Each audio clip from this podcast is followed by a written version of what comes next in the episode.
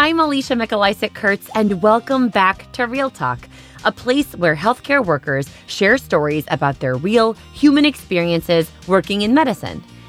On today's episode, we'll hear a story from Dr. Andres Anaya, an emergency physician who shared his story at a live Real Talk session in Fresno, California last year.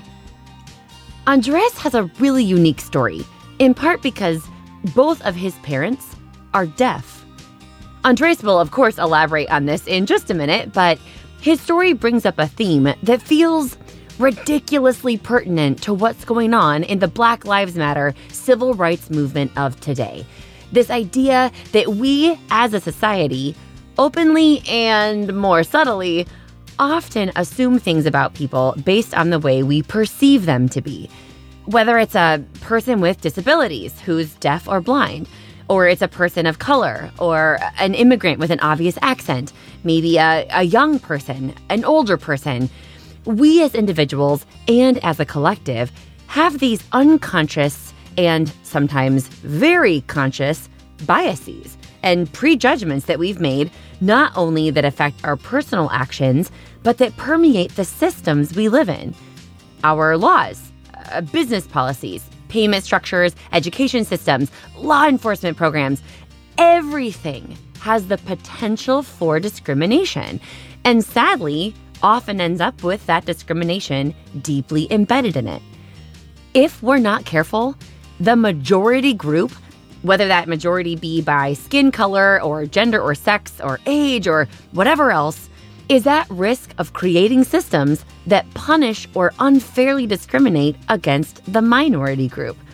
And when we do that, when we make assumptions about one group or another or leave them out of key decision-making, we rob our society of having things that are great.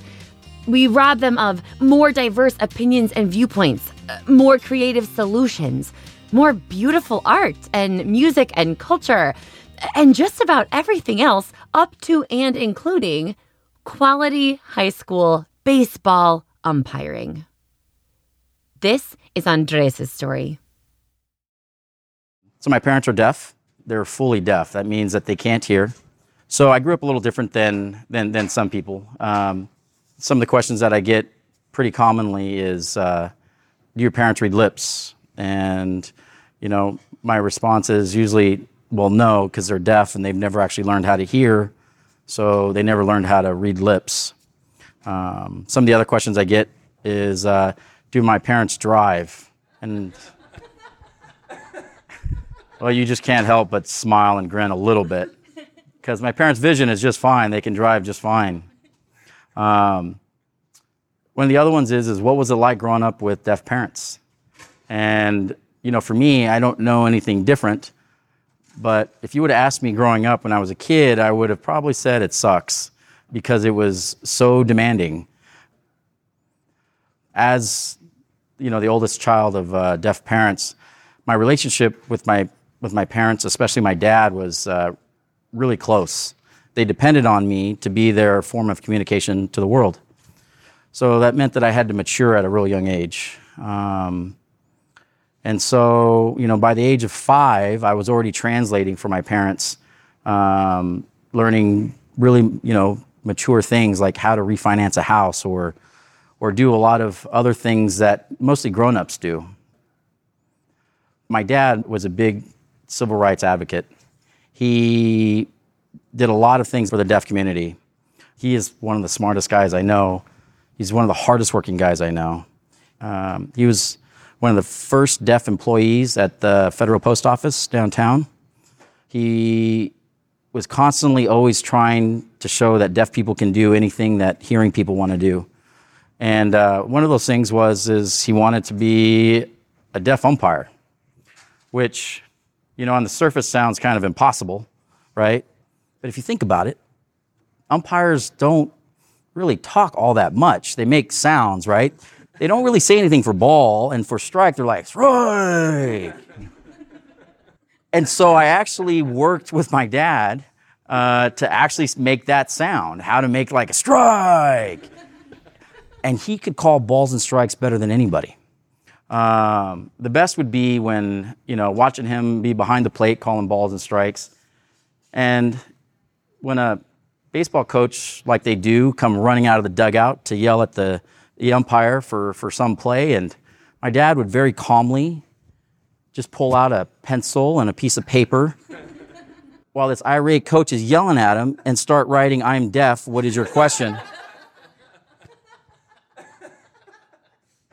The coach, the look of bewilderment on their eyes, almost as if he offended my dad, would just calmly go, "It's fine, never mind," and go quietly back to the dugout. My dad would go back to calling balls and strikes. And so I grew up here in Fresno, and at McLean High School, every Wednesday night, there was an umpire meeting to go over the rules and everything else. And because of my dad's relationship and mine, I was there with him, lockstep in all of this. And so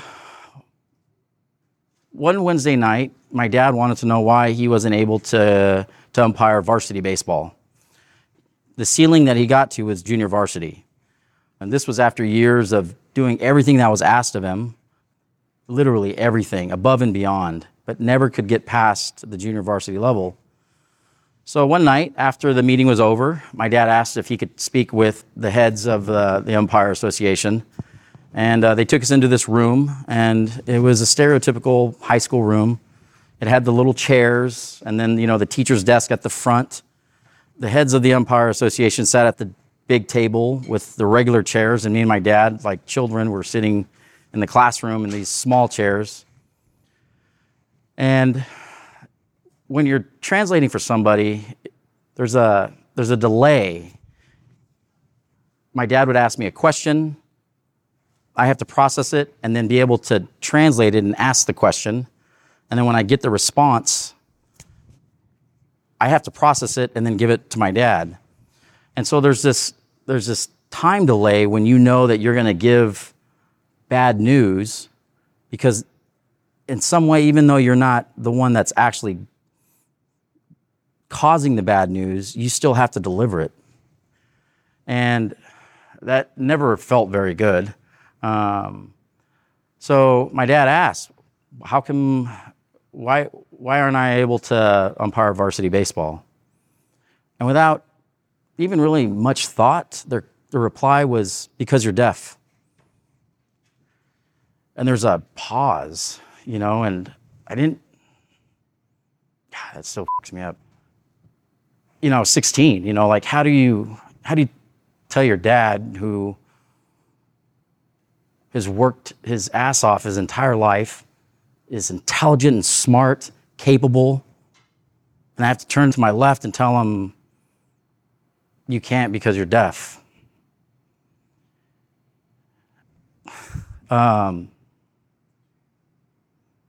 It's the first time I saw my dad cry. Man, there's that thing that just, it's this thing that I was 16 years old, and this rage that you feel, this like injustice, you're totally powerless. You literally, I have my dad to my left, who is a mountain of a man, and is crying. And I'm sitting there and I'm just helpless. There's nothing I can do to right this situation. It's rage that you feel, man. It's just, when you put that kind of rage in a 16-year-old and no outlet for it, I just didn't know how to process it, you know? I didn't know how to do something with it. And so, you know, I took that rage and I did not the most constructive things. I grew up in Calawah, in the south side of Fresno, where there's a lot of gang activity. A lot of people wear a lot of Fresno State gear. Not really Fresno State fans, but I got into some trouble, and I was locked up. I should be potentially in prison right now if I would have kept going down that road. I got lucky. A judge gave me a second chance.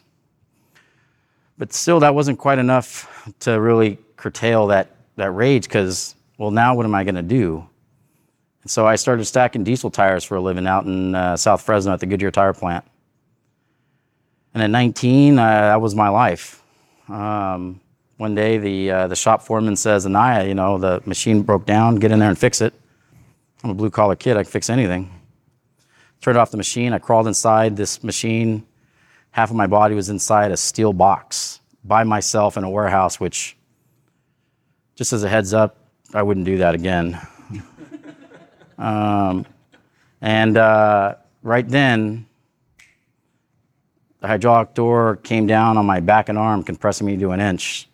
So half of my body was inside a steel box and literally trying to cut me in two. And before that, I had seen people get executed in front of me. I had guns pointed to my head. I'd seen that. Nothing faded me like being in that steel box. It was the best thing that ever happened to me. It was in that machine that I realized I actually wanted to live and that I wanted to do something with my life. Long story short, I said my first honest prayer I'd ever said, and right then, just like that, someone called out my name and they got me out of the steel box. It was definitely my first miracle. And instead of taking me to the trauma center, they bypassed the trauma center and took me right here, which I guess I could call Providence now,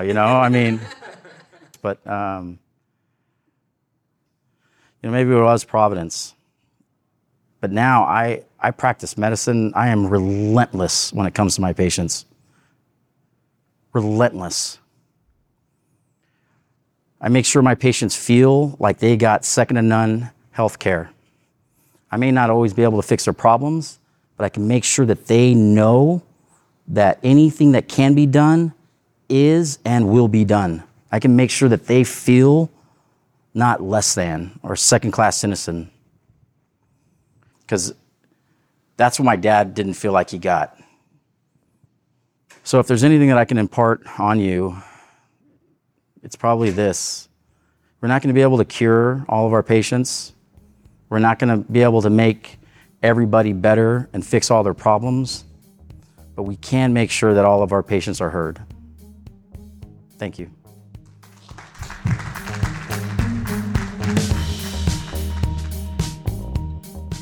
Andres' story reveals how his experience witnessing harsh and unfair discrimination of his father, coupled with his own personal resilience through an intense injury, have left him a relentless advocate for his patients. Andres' father was a skilled umpire, yet the system overseeing his work was based on rules and decisions being made by people who saw his deafness as a handicap, when in reality, it did not affect his work as an ump at all. There was no space whatsoever for those without a physical hearing impairment to actually consider the thoughts and perspectives of Andres' dad, simply because he was deaf. Ironically, it was the non-hearing impaired who just didn't know how to listen. And because of that, the varsity league lost out on having this awesome umpire present at their games. It was an actual loss for that community. There is strength and beauty and power in diversity. And there are clearly obvious changes that must be made on a systems level to create a more equal and just society. But part of the task is each of us finding committed resolution in our own hearts to not stand for discrimination in our day-to-day experience, to intentionally advocate for what is right, to make sure every voice is heard. We must all be relentless for that one patient in front of us, for every person, every time. Be honest with yourself for a minute, and I mean brutally honest. When was a time that you made an assumption or conclusion about somebody else based on something that was different than you? Their disability, or the color of their skin, their accent, their weight, their sex, or their gender? If you could go back and do it again, how would or could you have handled that situation differently? What are you doing or could you do to actively combat discrimination around you? In your life, your workplace, or your hospital? What is one thing you will do this week to help make the voice of somebody around you actually be heard. Here at Real Talk, we believe that Black lives matter. To all of our listeners out there who are being discriminated against in any way, I hope you know we hear you. You matter to us. And we are here to help you tell your story if you want to. Just email us to get started at realtalk@vituity.com. Thank you to Andres Anaya for sharing his story with us, to the team at Vituity for their support of this podcast, to Marco Gonzalez, our sound engineer, and to all of you for listening. I'm Alicia, and this is Real Talk.